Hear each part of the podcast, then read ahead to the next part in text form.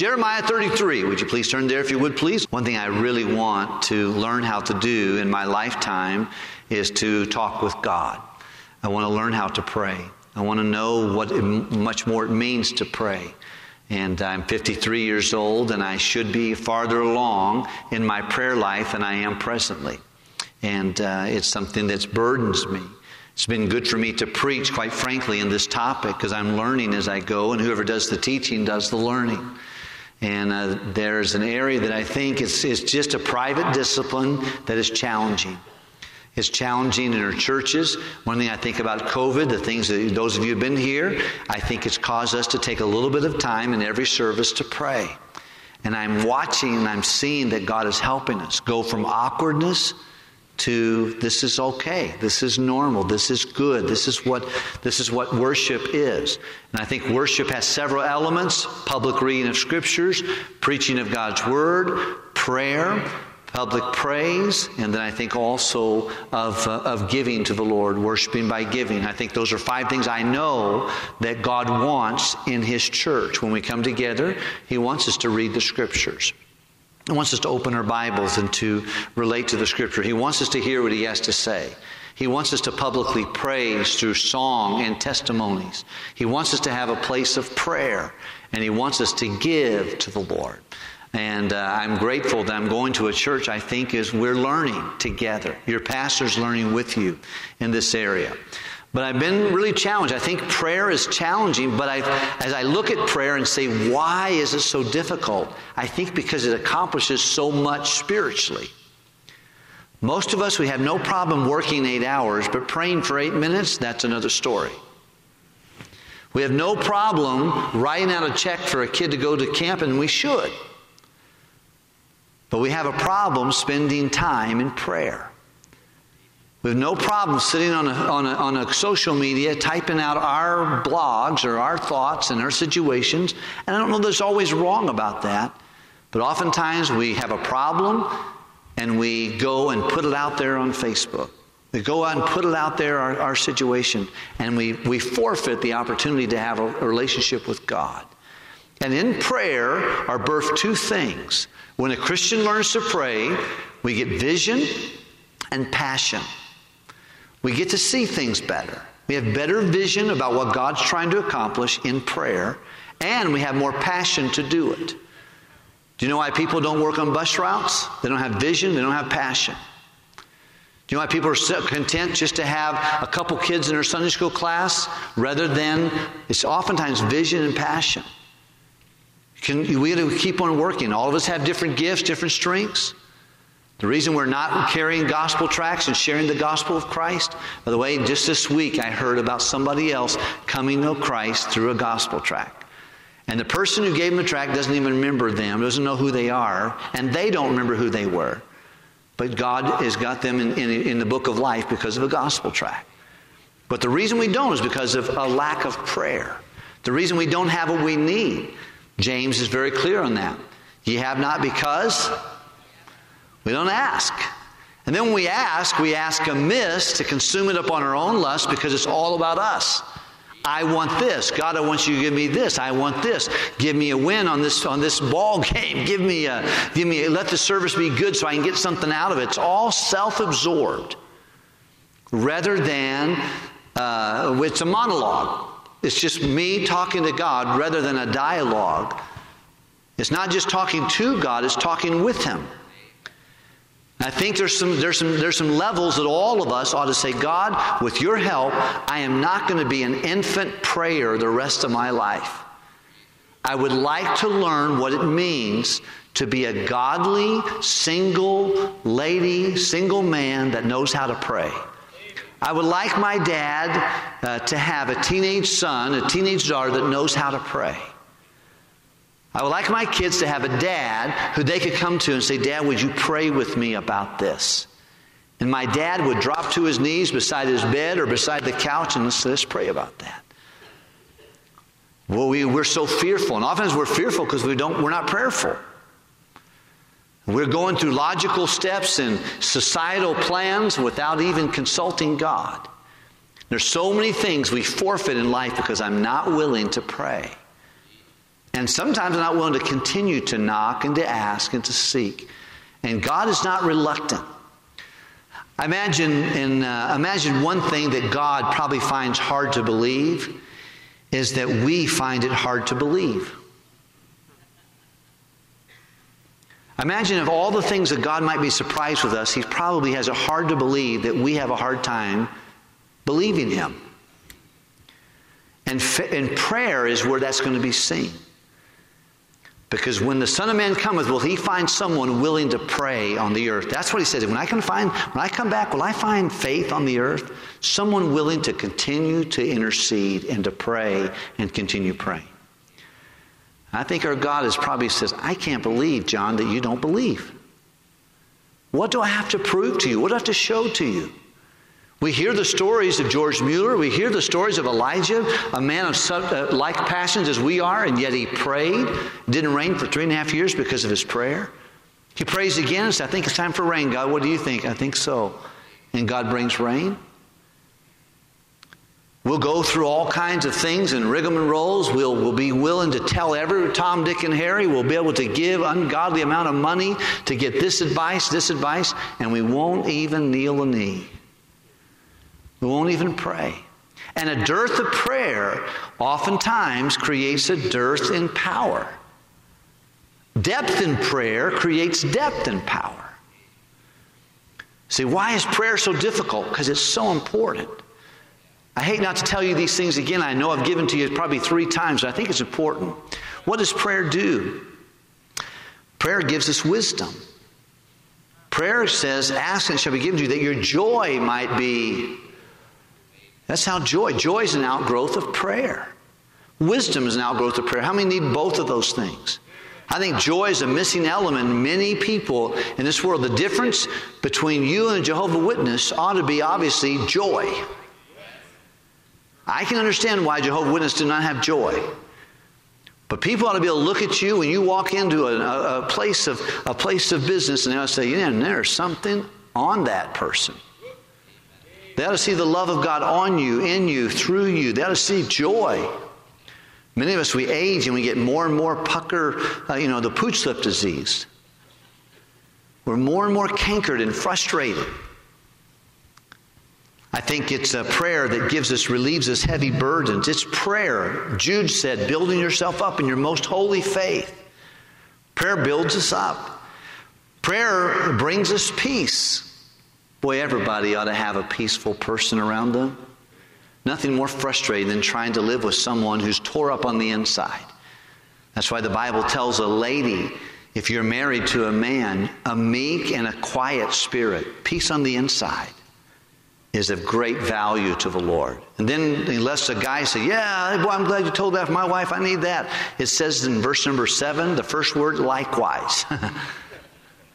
Ye husbands, he said, Look, you need peace on the inside yourself. Where, where's the shortcut to peace? Prayer. Prayer is a way in which we uh, obtain salvation. Whosoever shall call upon the name of the Lord shall be saved. With the heart man believes in the righteousness, with the mouth confession is made to salvation. Prayer invites angelic help. Daniel chapter 10. Prayer defeats satanic strongholds. Prayer helps us with hard people and hard problems. Jesus said, This kind cometh not forth but by in fasting.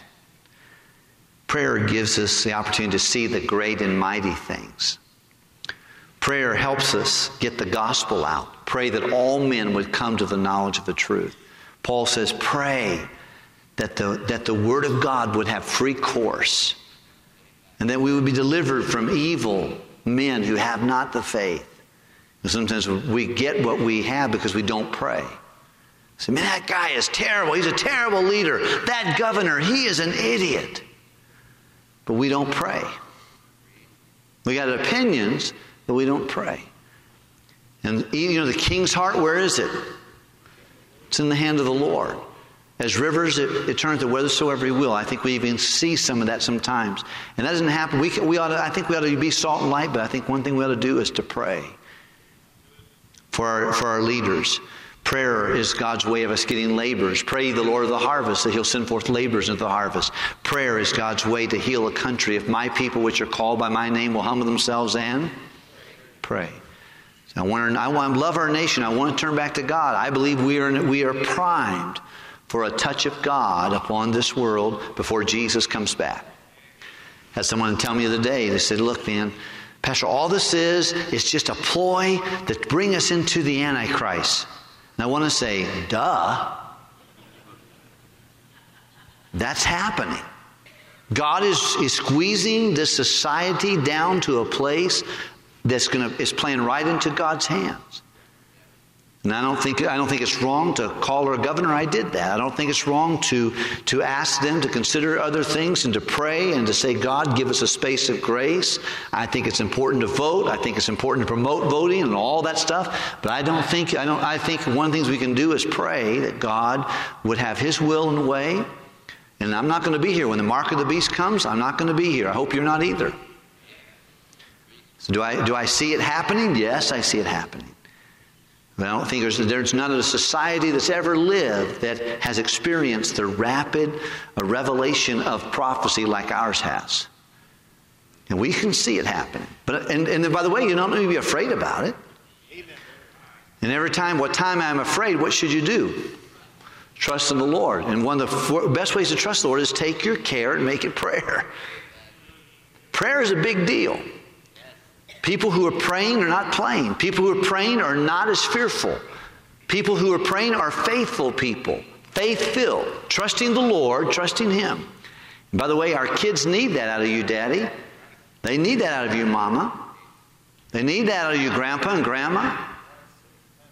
They need that out of you, teenagers. We need you to be prayer. You say, "Well, I'm, I'm glad. I'm glad he has so and so." Probably ought to have some teenage boys praying up here and some teenage girls and someone single adults and say, you know what? I, I want to make, I want to become uh, someone who's a person of prayer. In Jeremiah 33, we have a beautiful, a beautiful scenario somewhat. It's not a good time to be in Judah. Jeremiah is that weeping prophet, and you see in chapter 29 how he, he sends a letter over to the people in Babylon and tries to encourage them to, to build ye houses and live in them and plant gardens and, and eat the fruit of your gardens and have children and, and seek the peace of your, of your, because he goes, I know the thoughts I think towards you. They're good, not evil, to bring you to expected end. But in chapter 33 and 32, he gets locked up by his king. He is proclaiming to come back to the Lord, to live holy, to live rightly, and so the king throws him in the dungeon. He's tired of his mouth. He's tired of his proclamations that God's given him. And he says, You know what? Enough of you. I'm putting you in jail to shut you up like Herod did to John the Baptist. And he put him in jail. And in, in jail, God wants him to buy property. And he's thinking, What in the world? So, not a good time. The circumstances are not good. And by the way, circumstances help us to learn to pray. If things are all good, then we oftentimes forget God. And I think this is a good time. It's sad that God, uh, that, that, it took COVID for us to learn to pray a little bit more. But it, whatever it takes, I'm sure God's appreciative of that. But circumstances, I, I saw this about circumstances. We do not choose our circumstances, but we choose our condition. Our spirituality should be visible and verbal during times of difficulty. Oftentimes, whenever someone goes through a difficult time, they say, Why this? Why now? Why me? Just like we just we have something bad happen to us and we spend so much time in the whys. And we need to spend a little more time in the whats. I don't care if you want to ask God why, why, why, why. I can't stand it when my kids just, why? How come I didn't do this? Why, why, why? I don't like that. I don't think God really appreciates it. And I don't care if he, I guess he probably doesn't care if you want to ask why, but you better be able to handle the silence. Because he doesn't owe us an explanation. But we oftentimes go through a problem, and rather than embrace the difficulty and say, God, I'm trusting you through this, we say, Why this? Why now? Why me? And we're crybabies through the whole thing, expecting to get God's attention because we whine and complain and think we deserve more. But in the middle of this mess, while Jeremiah is still in jail, the Lord comes to him. And verse number one, let's look at it together. He says, Moreover, the word of the Lord came to Jeremiah the second time while he was shut up in the court of the, of the prison, saying, Thus saith the Lord, the maker thereof, and the Lord hath formed it and established it, and the Lord is his what? You're going to see that a lot of the same things you see in Jeremiah 33, you'll see in the Lord's Prayer, same concepts. Praise, the name of the Lord.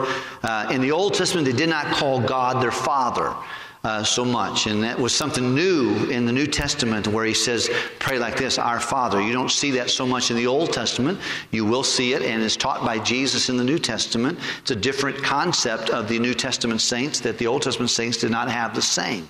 They had, they had God, they had the Lord, but they did not have as so much as a Father. But he says he has a name. Now, verse number three, you're very familiar with. Many of us will call this God's phone number. Let's read it together, can we please? Everybody, call unto me, and I will. One more time, can we please? Call unto me, and I will answer thee. I want you to look at this verse and just think of a couple things. First of all, I want you to look at uh, the request. The request is, call unto me. Talk to me. He said, I'm the Lord. That's my name. I can establish it. I got, I got all this. You're in jail, but I want you to know who I am, and I want you to, the request is to talk to me. Hebrews chapter 4 Come boldly to the throne of grace. You can find mercy and grace to help in time of need. So he says, the, the request or the invitation is to call upon the Lord. The response, and by the way, we have not because we, boy, I just want to say, listen, let prayer be your first priority. Tonight, don't leave the service without talking to God. Whether you're on your knee at the, at the, at the invitation, or you're at your seat, or you're up in the balcony, when you hit a, get a problem, are you in a problem right now? Take your care and make it. He said, Call me. It wasn't a beautiful day in the life and times of Jeremiah. He was in a deep, dark, miserable place of a dungeon. He says, Listen, call unto me. That's the request that God has. Talk to me. In the difficult times, still talk to me. It wasn't a beautiful day, and he told him, I want you to call unto me. That's the request. The response is, I will answer you. If you call unto me, I will answer you. Now, I, I think every prayer is answered not every prayer is heard. And maybe, uh, maybe a little doctrinally screwy here, but I think the Bible says, if I regard iniquity in my heart, the Lord will not answer me. Is that what it says? The Lord will not hear me. He says, Is my hand short that I can't say? Is my ear deaf I can't hear? No, but your iniquities have kept me. Several people have told me in years gone by. I'm talking to God, but He can't hear me. You know, sometimes I think Saul went through that problem. Saul, and what was Saul's problem? He thought that sacrifice could trump obedience. You know, if God wants to speak to your heart about anything, big or small, whatever He puts His finger on, obey it. You say, well, I got a little problem over here I haven't dealt with, but I am giving heavily to the work of the Lord. What's more important to God, your sacrifice or your obedience? No, he said rebellion is a sin of witchcraft. I don't know if you know how Saul ended his life. It wasn't pretty. He's going to fortune tellers and witches to get something because he couldn't get a hold of God heard about a story of a man who was pastoring a church and he was in sin. Little, little foxes dealing with him. He wouldn't deal with the sin. And one of the staff members went and they saw him in the middle of the fellowship hall, sitting on a chair by himself, crying with his head in his hands, crying his eyes out. And the, the, the man came and said, Pastor, are you all right?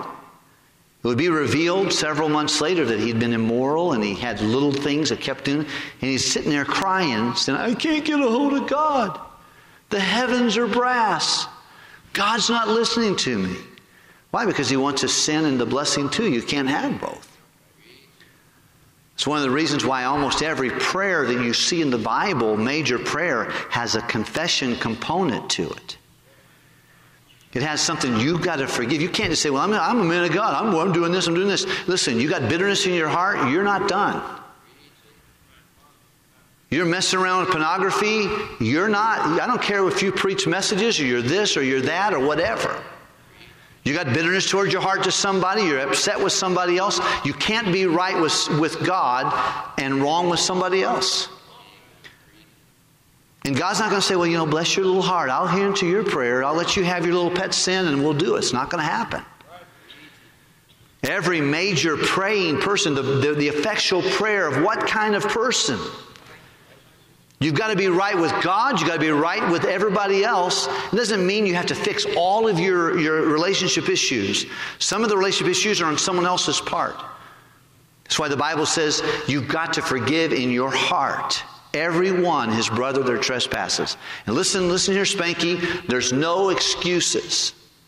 You say, well, if, if what happened to me happened to you, and if what happened to you happened to me, and what happened, uh, you know, you would understand. It doesn't really matter what I think. No one's ever hurt me as bad as I've hurt Jesus.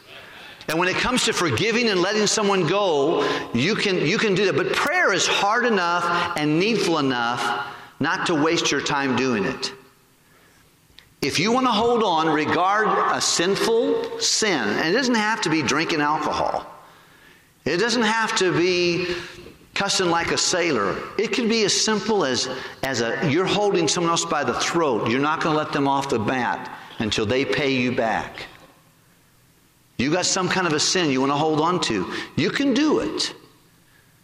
But you're not going to find the, and I'm not going to find the prayerful response and the righteous, effectual, fervent prayer effectual if I'm not right with God and if I'm not right with others. We're whistling in the wind thinking we're going to do that. But we see number one, he says, Call to me. That's the request. The response is that I will answer thee. When he hears our prayer, he says, I'm going to answer you. Now, we talked about this a little bit this morning. I think there's at least four responses to prayer. So God, I think, answers every prayer. Some of them are direct, they're immediate answers to prayer. How many ever prayed for a parking lot space at Walmart and man, it opened up so quickly? Sure. Sometimes you're just amazed how God really, even almost you think about something and say, Lord, if you think about doing that, and all of a sudden, boom, it's amazing. How that how God responds to something. Sometimes they're very affirmative and they're very immediate. And their response to prayer, I think God, that's his favorite ones. He likes to be able to, Father, can I have this? Yes.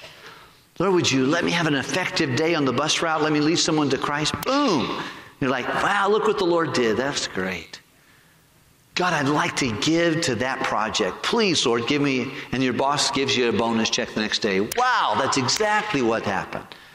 Many of the times we ask God and He gives us affirmative and immediate response that are direct. Sometimes His answer is delayed. You might ask it now, but it's, it's not time. God sees things in one frame. We see yesterday, today, we don't see tomorrow yet, but God knows tomorrow better than I can remember yesterday. He knows what's going on, and He's got. He, he, one thing about eternity is going to be wonderful, it's not timed. We have, there's no more night in heaven. So there's not like a morning and a night in time as we know it. God says like a thousand years is like a day, a day like a thousand years. I mean, it doesn't really matter to him. It's different way we, when we think.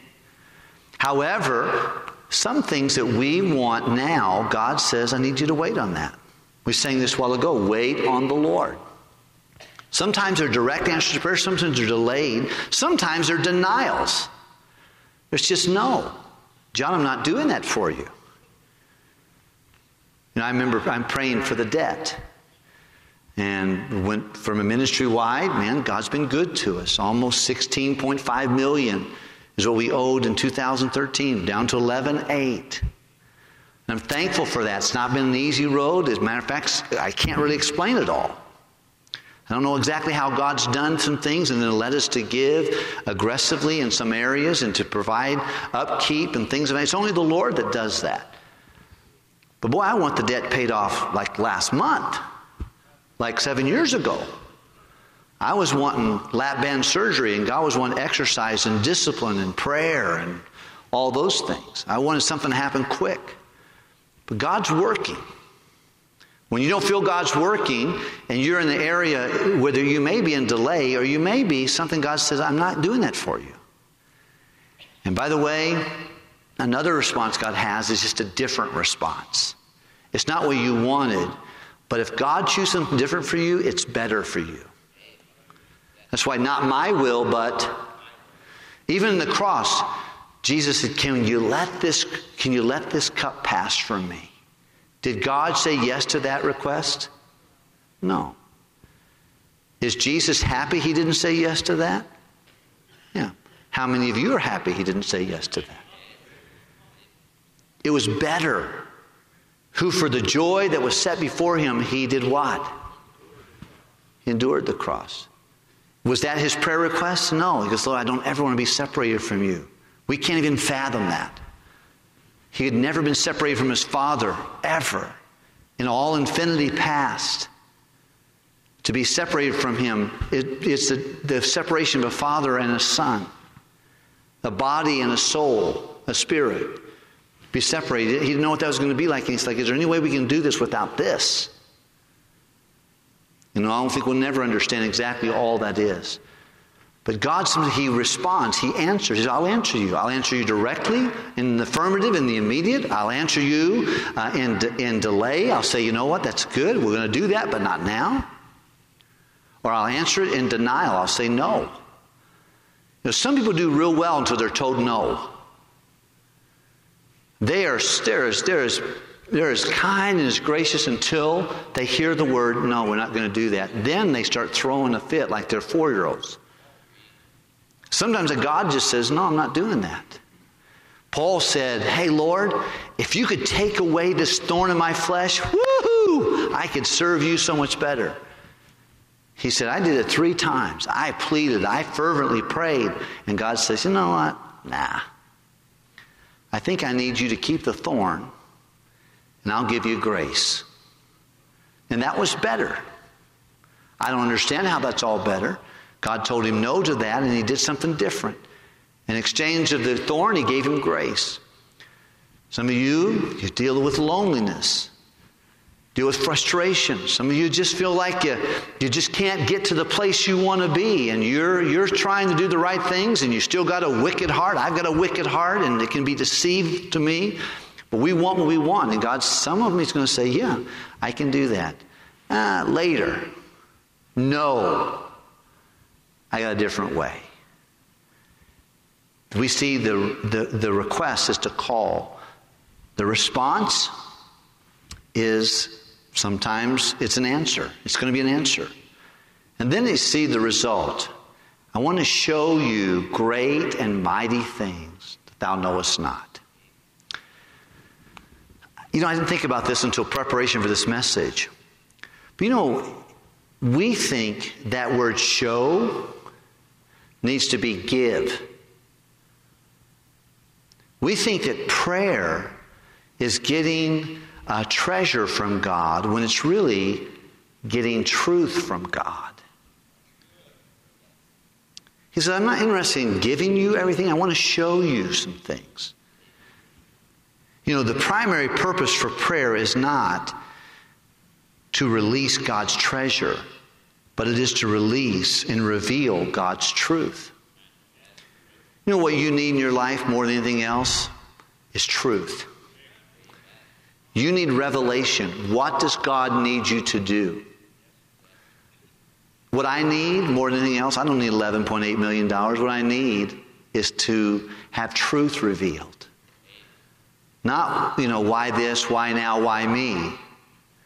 It should be, Lord, what do you want to reveal to me? Not just to just to get to get release of treasure, but to get revealed truth. Because I want to show you, Jeremiah, great and mighty things that thou knowest not.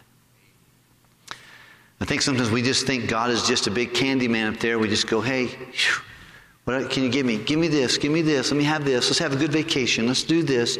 And all those things. There's nothing wrong with saying, Lord, please help me provide for the kids, or help me, Lord, let's get this done for my wife, or get this done for the kids. I think those are those are those are daily needs and enjoyment that we ought to pray for. I think God delights in giving us those things.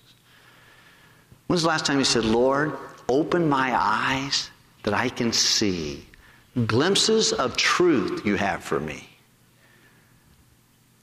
Rather than, Lord, I need this, I want this, I want to get you to release treasure rather than to reveal truth. You know what would really change everything?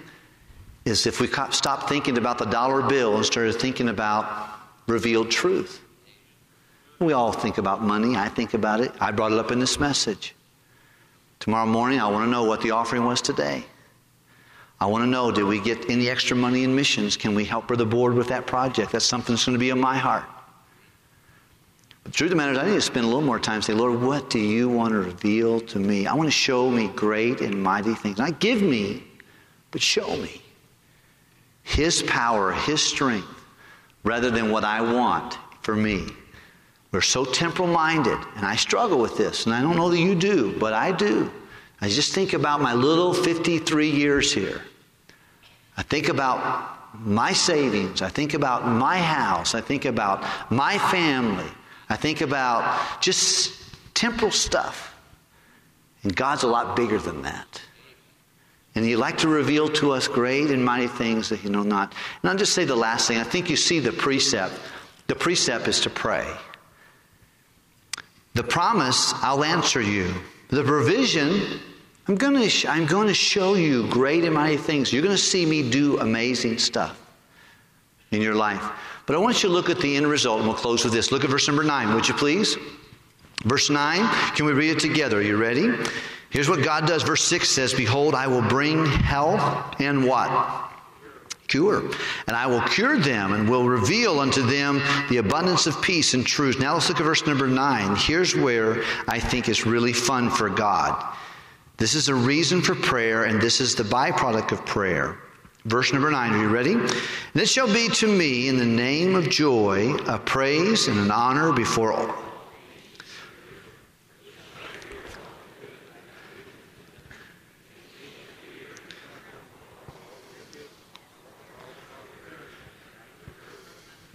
Can someone give me one word that maybe that would describe that whole verse? The gospel. It's a good word. Think of a word with P. I have a thought? Who does God want to know about him? The people where? All nations. You know, why does God tell us to pray for kings and authority, which is good, acceptable to the Lord? That all men should be saved. You know, God is a global God. You, you know about this David and Goliath. Remember what was he asked his brother Eliab when he said to him and rebuked him and said, Go back and watch your sheep? What did he say to him? Is there not a. Isn't there a reason we do this, Eliab? He was clueless. He didn't know what was going on. But whenever he was getting ready to take Goliath down, he said that all the earth may know that there's a God in Israel. What's the cause? Global conquest. It's publicity for God. Why does God want me to pray? Because He's given me a promise. He tells me, Do it, John. It's my request. Talk to me. What's your response, God? I'm going to answer you. Either now in the affirmative and immediately, or I'm going to answer you by delay, or I'm going to tell you no, or I'm going to do it a different way. But you talk to me, I'll respond to you. And then I'm going to show you great and mighty things that are beyond your, blow your mind, beyond your, your mindset. I'm going to heal the people. I'm going to fix the cure. I'm going to take care of stuff. And then the reason is, is because I want the publicity the worldwide. I want to be able to help somebody in Africa and in Peru, in Brazil, in Taiwan, in China, in places that are dark, a lot darker than we are here in Hammond, Indiana. God wants a global conquest. And that should drive me to keep calling unto the Lord in a right in a righteous state, right with God, right with you, right with others. Let him answer me, and let him show what he's trying to accomplish. So that the whole world will know, that all the nations of the earth will have joy and know that I helped you. I answered your prayer. I think these are great principles tonight. Could they be applicable to your heart and my life today? I think so. If there's anything out of this study, I would say is John Wilkerson needs to pray. I need just to take God up on his request. Talk to me, John. In good times and bad times, in freedom or captivity, call unto me. I'll answer you. I'll show you what I'm doing. And the whole world will get the publicity. All the nations of the world will know about me.